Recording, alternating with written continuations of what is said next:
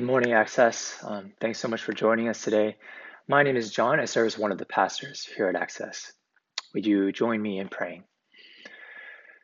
Gracious God, we invite your presence to speak to us and to be with us this morning. Help us to hear your words. We are open and we are listening. In Jesus' name, amen.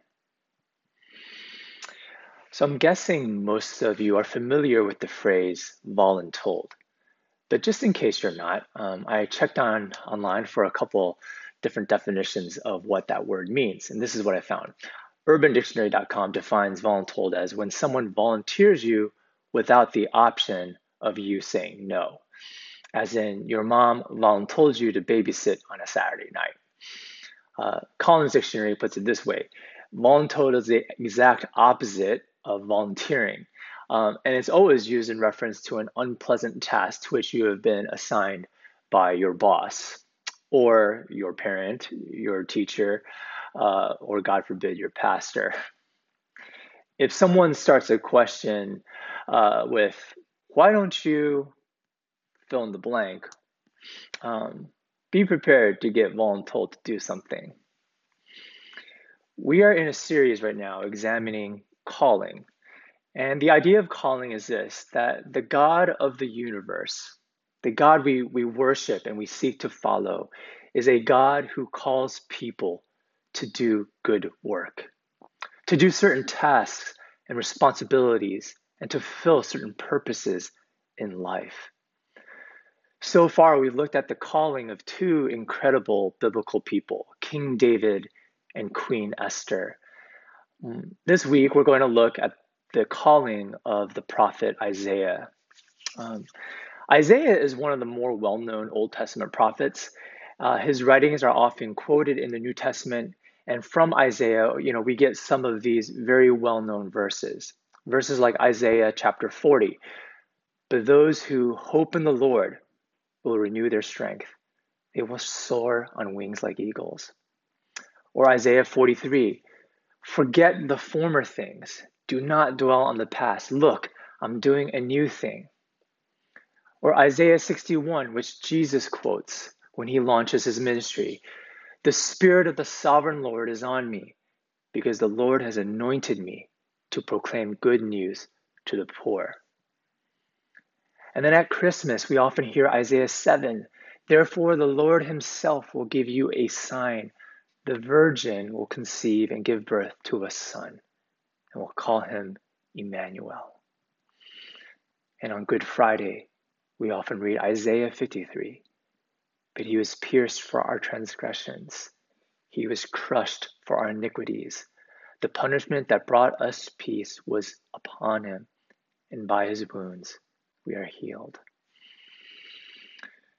These are beautiful, comforting passages and some of these are simply incredible for the way they foretell the coming of Jesus hundreds of years before he would actually come.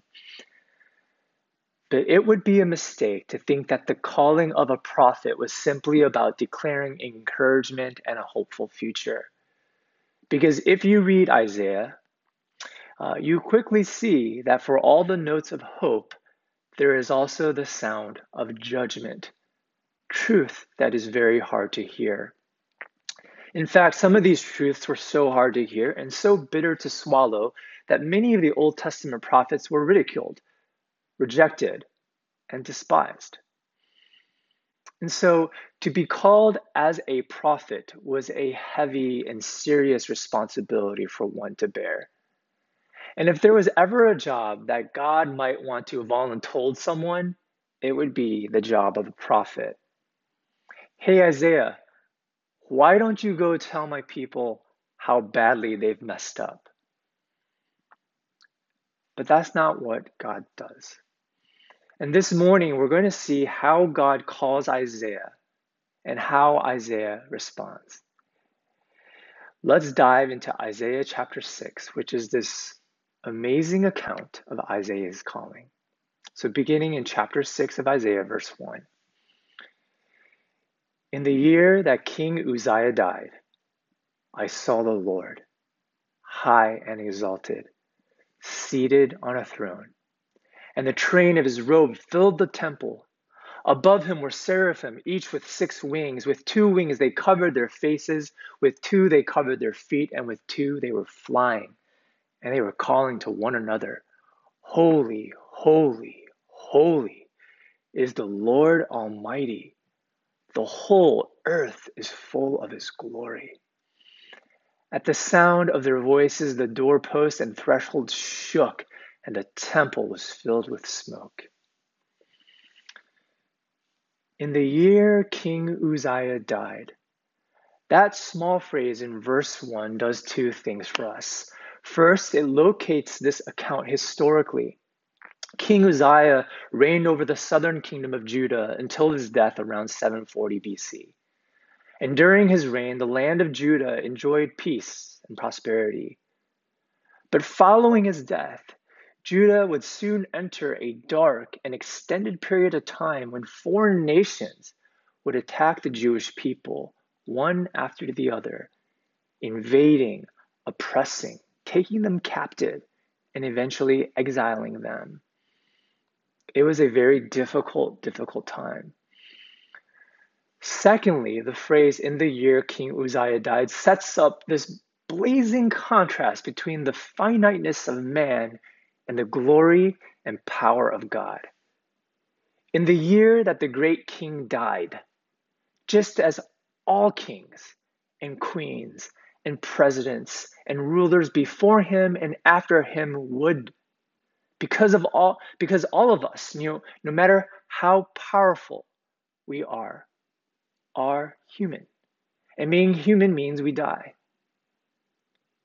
But in stark contrast, there is God, the eternal one, seated, not nervous, not pacing around, not anxious, but seated, seated and in control, seated and sovereign on a heavenly throne.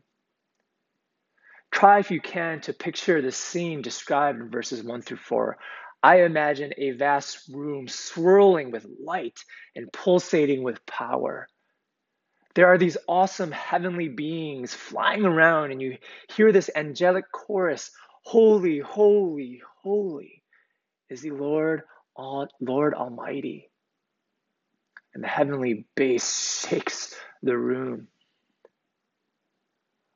All of this lays the foundation for the first insight about calling from this passage. And it's this that calling originates from the glorious Holy One. There is a difference between God, the God who calls, and we who respond. We are not at the same level. God is not one to be minimized ignored or trifled with. Uh, growing up, my mom would yell my name uh, to get my attention or to get me to come down to eat. She would say, Johnny! At this, I can't do it. I can't do it justice, but she would yell at the, you know, at a really high pitched sound! Um, and, you know, you could hear it from any room in the house. Uh, in fact, I think you know my neighbors could probably hear when my mom was calling for me. Uh, but that that didn't necessarily mean I responded. I could ignore it. Sometimes I did, or I could just wait because I felt like I had more important things to do at that very moment. And quite frankly, it was sometimes it was a bit disrespectful. But how might we respond when the glorious Holy One calls to us? Do we ignore it? Do we say, oh, wait a second, hold on, I'm busy right now? No, we take it seriously. We treat it with the gravity that it deserves. And this is what Isaiah does in verse 5. Woe to me, I cried. I am ruined. For I am a man of unclean lips, and I live among a people of unclean lips, and my eyes have seen the King, the Lord Almighty. Isaiah's first response to the calling of God, to the calling of the glorious Holy One, is total humility. Not, I have something to offer, hey, use me, but repentance and contrition. Isaiah is filled with a deep sense of his humanity, his and his people's brokenness before a holy and perfect God. And he says, I am sinful, and I live among a people who are sinful.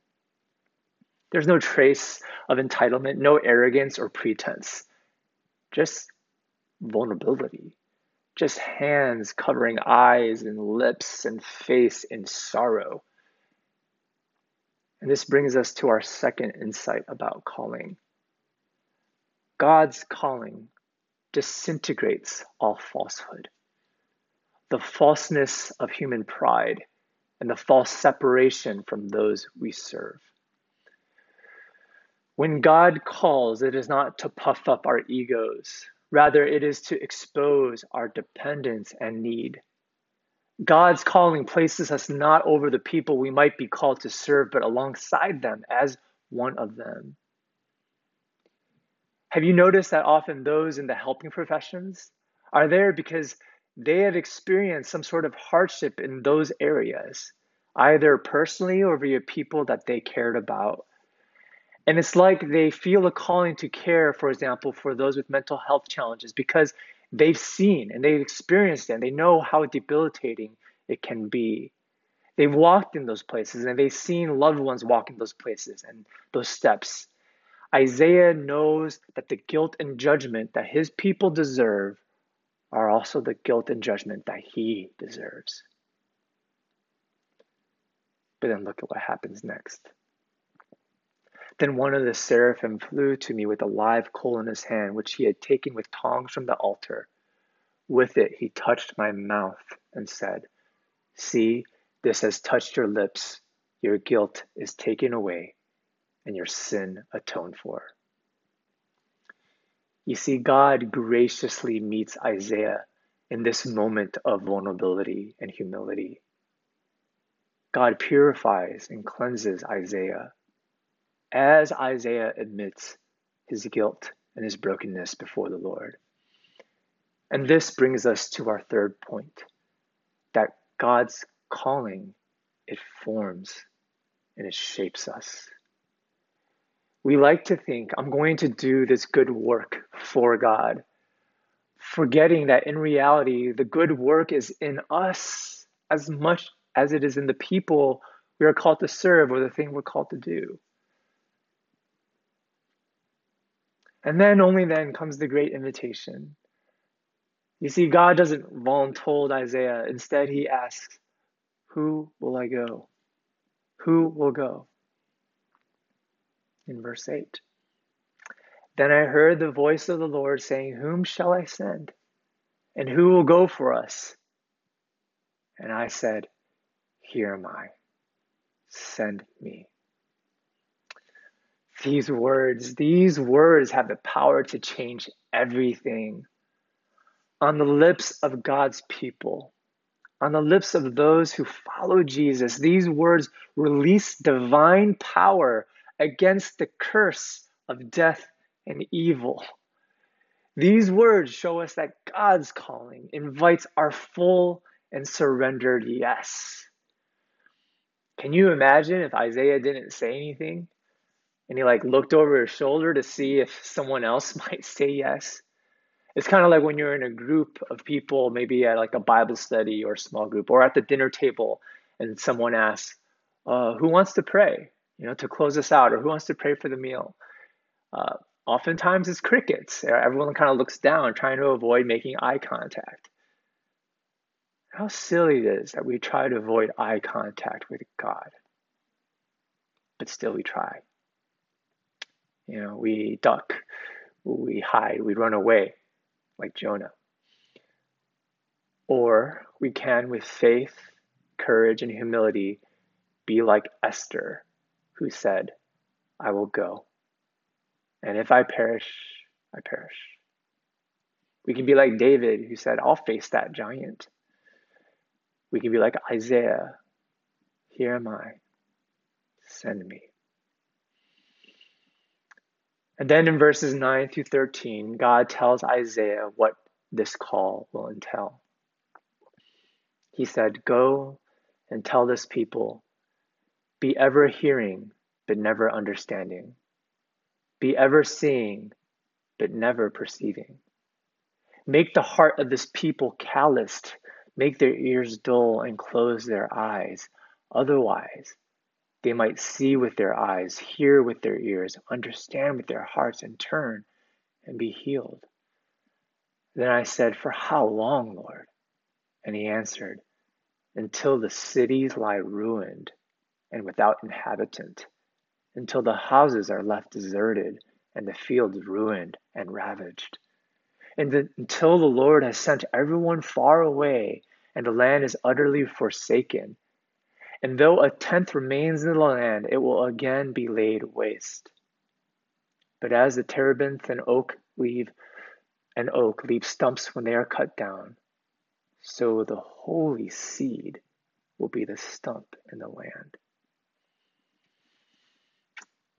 Remember, I said something about Isaiah's words not being all encouragement and hope? This is one example of that judgment part. Isaiah's message was one of judgment and hope. These two themes are held in tension throughout Isaiah. God was going to judge Israel for its rebellion, its idolatry, its injustice, the way they treated their poor and vulnerable. And the consequence of that would be conquest by foreign nations, beginning with the Assyrians then the Babylonians, and then the Persians. But you see, God was also going to renew Israel through this judgment. Through it, God was purifying and cleansing Israel, not abandoning her. And ultimately, God would fulfill his promise to bring justice and peace to the whole world, to all nations, which was the calling of Israel. This, of course, was fulfilled through the coming and the reign of Jesus. And is what scholars believe is alluded to in the phrase the holy seed in verse 13. And so there's this note of judgment, but it ends with hope the hope of the coming of the Messiah of Jesus. Now, Isaiah didn't live long enough to see this hope fulfilled. He only got to see the beginning of judgment. And that brings us to our final insight about calling. The impact of our calling is sometimes very different than what we might have expected or hoped. The people didn't respond to Isaiah's message, they didn't turn from their ways. They actually fulfilled his very words by rejecting his message. That's what it means when it says, Be ever hearing, but never understanding. Be ever seeing, but never perceiving. Have you ever felt called to something and felt very passionate about it, but the results, the outcome of that calling was not what you expected? You are not alone in that. That can be very confusing.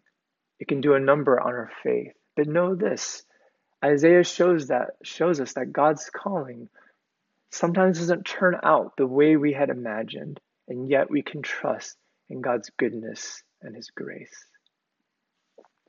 We don't get to control the outcome of our calling, nor its impact. At the end of the day, the only thing we have influence over is whether we are faithful with our calling, to apply ourselves, to offer our strength and our heart and our talents to whatever it is, whatever it is that God is calling us to. This is what we can do.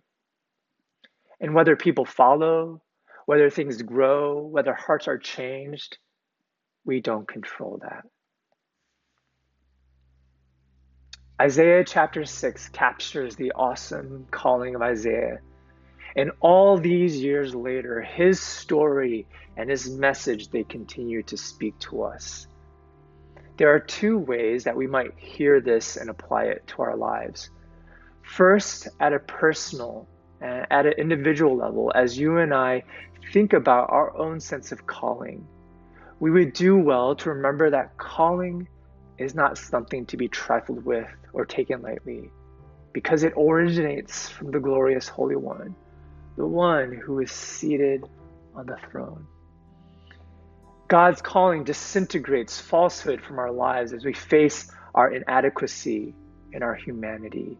But know this that God doesn't leave you and I there. God's calling forms us and it shapes us from the inside out because we are part of the good work that God wants to do. Entering into God's calling invites us to give a full and surrendered yes. Here I here am I. Send me. And as we say yes, we prepare for the fact that the outcome of our calling may be different than we originally planned. And that's okay. As you consider your own calling, is there any particular thing the Holy Spirit wants you to know this morning? The second way we might hear this message is communally and corporately. Isaiah's message was a message for the people of God. It was a message of judgment for their rebellion, their mistreatment of the poor, and their idolatry. And it was also a message of hope. As the church, as followers of Jesus, we are God's people. The life, death, and resurrection of Jesus has given birth to the church, the new Israel. And so this story challenges us to look in the mirror and ask, how have we rebelled against God? Not how have they rebelled against, how have we how have we, the church, rebelled against God? How have we perpetuated injustice against the marginalized and the poor? How have we slipped into idolatry, the worship of money and materialism and other isms? On this Memorial Day, even as we celebrate and honor the supreme sacrifice of soldiers who have died for our country, we simultaneously recognize that America is not the same as the church, and the church is not America. We must be so careful not to conflate the two. We do not subscribe to Christian nationalism. As the people of God, Isaiah's message invites us to reflect on how we, the church, have strayed from the life and teachings of Jesus. This is not about pointing the finger. I count myself among the faithless and rebellious. And yet, know this there is hope. There is hope because we live with the fulfillment of Isaiah's prophecy in the coming of Jesus. Jesus reigns, his kingdom has come. Praise the Lord. May we, the people of God, renew our gaze upon Jesus. May we who follow Christ the King renew our commitment to do justice, to love mercy, and to walk humbly with our God. This is our calling. Amen. Friends, I'd like to invite us in just to a brief moment of quiet reflection so that we might give some space and opportunity for the Spirit of God to speak to us, to nudge us, to convict us. And so, in these next 30 seconds or so, would you take some time just to quietly reflect on what the Lord might be saying to you?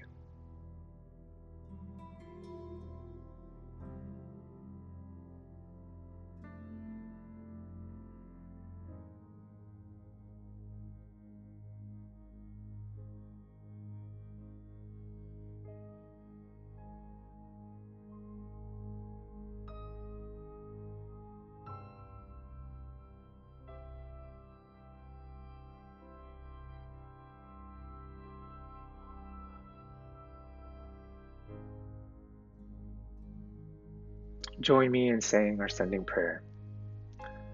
Loving God, through all our years, let the church be a community where we learn about love and practice it, where we envision peace and work to build it, where we meet partners in faith who wish to abandon everything that cheapens our discipleship, where we discover gifts and offer them.